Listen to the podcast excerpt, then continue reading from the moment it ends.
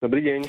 Asi poznám odpoveď, ale aj tak. Existuje nejaký etický kódex správania sa na sociálnych sieťach? No, oficiálny etický kódex neexistuje. Jediné, čo existuje, sú zákony, ktoré sú platné pre všetkých, či už online alebo offline. No, ale ako sledujeme, to nefunguje. Dá sa vôbec internet regulovať v zmysle, že či je človek možno postihnuteľný za to, že šíri nenávisť v komentároch? Tu je tenká červená hranica a tá je medzi reguláciou a cenzúrou. Veľký problém je v tom, že to, čo je pre niekoho už za hranicou, to pre niekoho iného je bežný spôsob, akým sa vyjadruje. Mm-hmm.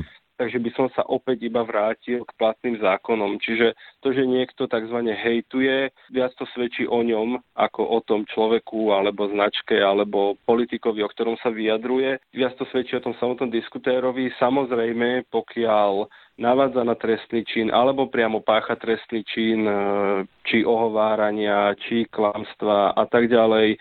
Na to už má polícia dnes svoje metódy, ako takého človeka vystopovať, aj keď sa tvári, že je to anonymný internetový diskutér, a potom už sa postupuje podľa zákona. Je to iba fenomén a otázkou našej natúry, alebo je to globálny stav, že ľudia sú bežne v civilnom živote normálni a na internete sa menia povedzme na hulvatov? Ja si myslím, že každý je stále rovnaký, len na tom internete máme stále trošku nejaký taký pocit anonymity a nejaký pocit bezpečia, že spoza počítača doma na gauči sa mi nič nemôže stať, ale rovnakú vec by som na ulici alebo všeobecne na verejnosti nespravil. Vtipné na tom je hlavne to, že ten internet je úplne rovnaký verejný priestor, ako keby ste tie nenávistné statusy začali čítať na námestí a rovnako by vás sledovali cudzí ľudia, ktorí chodia okolo, a rovnako by to videla policajná hliadka, ktorá tam práve hliadkuje. To isté sa deje aj v online, len v online si to ľudia neuvedomujú a myslia si, že sú v bezpečí a sú oveľa väčší hrdinovia. Jednoducho len nevidia tých, ktorí sa na nich pozerajú a ktorí krútia hlavami. Sú také špeciálne kasty ľudí, ktorí si zakladajú tzv. Fejkové profily, kde nie je ani profilok, ani nikoho nesleduje, nemá žiadnych priateľov. Tam je to OK, že človek sa potrebuje vybiť, tak si založí takýto profil, ale potom sú aj ľudia, ktorí naozaj že majú profilov, fotografiu, priateľov, naozaj sú to reálni ľudia, vieme pripojiť aj tvár, a existuje taká stránka Tabuľa Hanby, ktorá zbiera nenávisné komentáre, aj rasovo podmienené napríklad, alebo vulgárne, v ktorých ľudia iným ľuďom prajú smrť dokonca.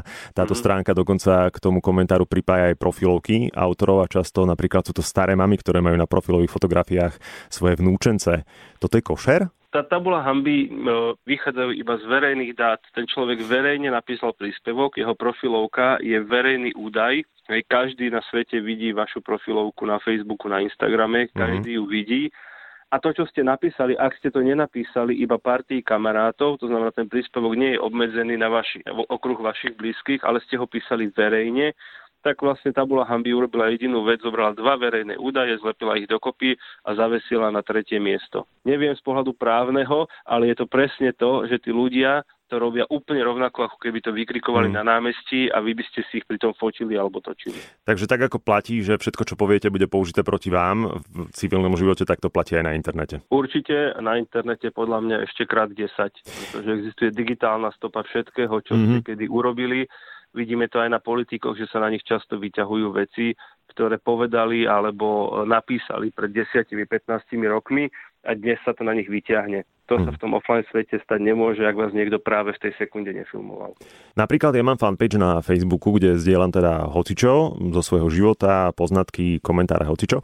A vyvarujem sa toho, aby som išiel do konfliktu s ľuďmi, predsa len vážim si ich, lebo ma sledujú, ale bežne napríklad som divákom toho, že ľudia, ktorí spolu nesúhlasia, si tam nadávajú a naozaj nedôstojne si vymieňajú názory.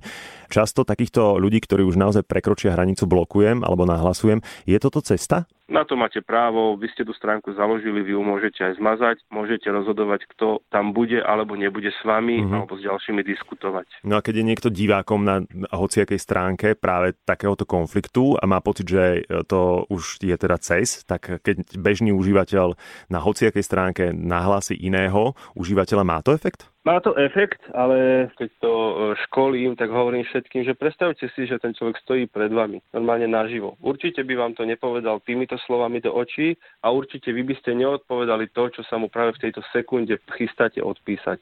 Čiže keď toho človeka predstavíte v reálnom svete a v reálnej situácii, pravdepodobne by ste inak volili slová, pravdepodobne by ste sa trikrát nadýchli, než by ste vôbec niečo povedali a myslím si, že už toto by stačilo. Pán Šebo, ďakujem veľmi pekne. Ďakujem aj ja, pekný deň. Majte sa.